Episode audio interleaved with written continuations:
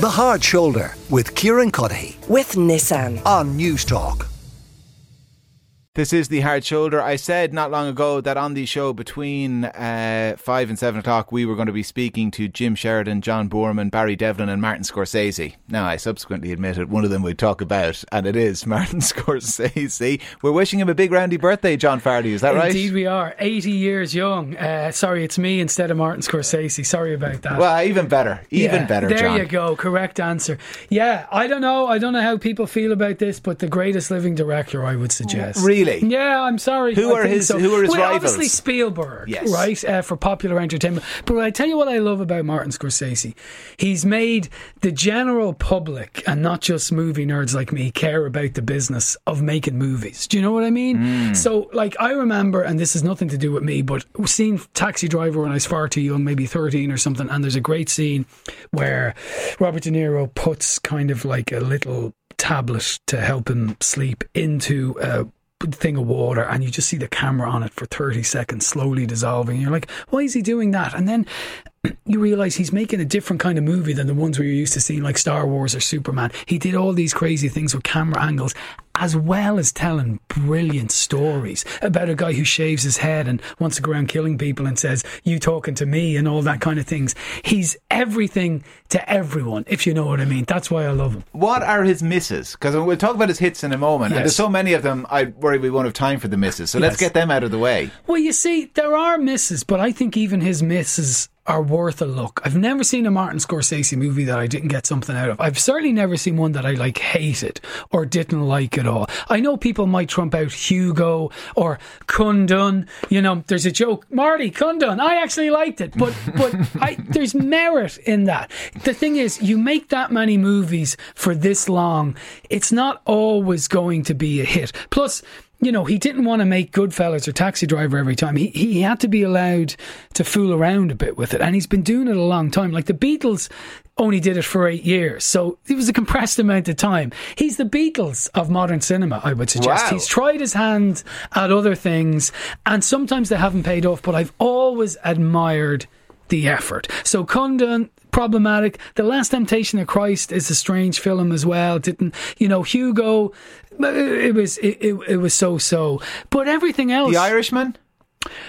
now, Controversial now. yeah, controversial. A good movie, but in on you know to criticize it. If it wasn't Martin Scorsese and you didn't have this feeling like this was almost the end of him telling gangster stories, there was this elegiac feel to it. Maybe it wasn't as big a deal in retrospect. If it had been just a movie from someone else, you might have thought, "Oh, that's And an an hour and a interesting half gangster." shorter. It was quite long. I remember. Yeah. So. Uh, So where and when do you want to start talking about the hits?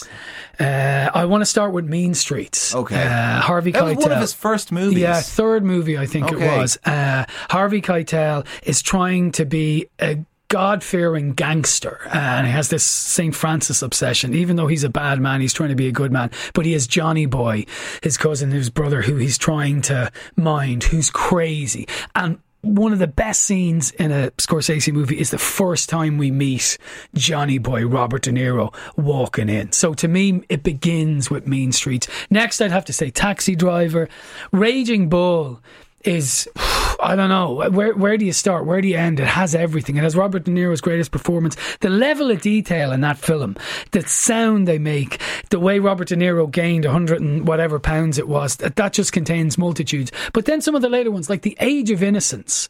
People forget that that's a Martin Scorsese movie. This Henry James novel, looking at kind of thwarted romance in uh, you know late 19th century New York. Daniel Day-Lewis beautiful was in that. Yeah, and he's great in it as well. He's absolutely great in Not it. Not the only movie he was in. I don't think he'd ever. He never got to the point where you would have described him as one of his muses, though. No, in I the mean- same way, De Niro was obvious his his early muse. And still is, I think, to a certain extent. Leonardo DiCaprio, Yes. to, to a later extent. Joe Pesci, of course, as well. But you see, that's a testament to the, the guy. People want to keep coming back to him because they love the way he operates. Now, the thing is, he's gone and he's entitled to do this. He's gone slightly cranky in later years. He had that famous rant against Marvel movies last year, and I think he was wrong. You know, he said they weren't films. He said they were entertainment rides, like they were like theme park rides.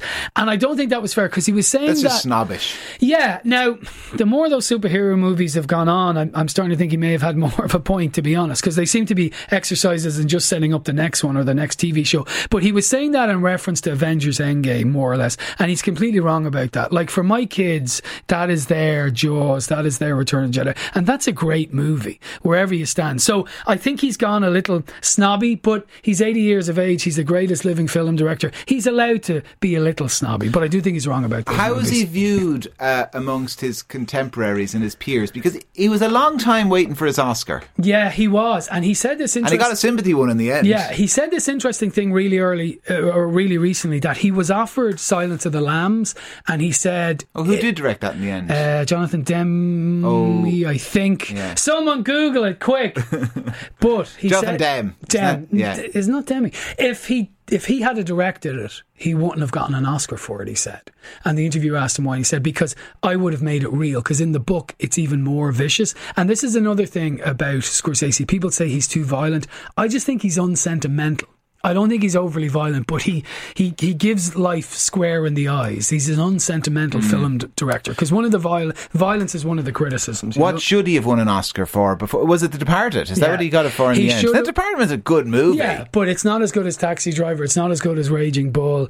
It's not as good as Casino, and it's not as good as a movie we haven't even mentioned, Goodfellas, which you know is probably in the top three movies of all time. He should have won for Goodfellas. Uh, the producer today, Ronan, he is a movie snob as well. Oh, so he suggested the Departed shouldn't have got it anyway because it was a remake. It was a Yeah, Korean movie, was uh, it? Korean, Hard Boiled? Is that it? No, in, Infernal Affairs. Infernal Affairs, Yeah. that was it. Yeah, was that Korean? God, we're bad today. Yeah, it was Korean. It was Asian, but sorry, and I think it was. Was it Chinese? to- It doesn't matter. I'm trying to backtrack now, but it shouldn't have won an Oscar because it was a remake. Oh, I don't know about that, and I'm normally quite fond of Ronan, but uh, Yeah, he's know. absolutely wrong in, in this regard. So, I mean, what is his legacy? Let's assume he does begin to wind down the career a little bit now that he has a big roundy birthday. He's 80. I where I started, I think he got everyone interested in movie making. There's a piece in the Guardian at the moment about all these filmmakers paying tribute to him, and it's like Woody Allen, it's Edgar Wright, it's everybody. His legacy can't really be overstated. Him and Spielberg are the masters of our generation, I'd suggest. All right. Well, if he's listening, happy birthday, Martin Yeah. Scorsese. John Fardy, presenter of Screen Time here in News Talk. John, thank you very much. Thank you.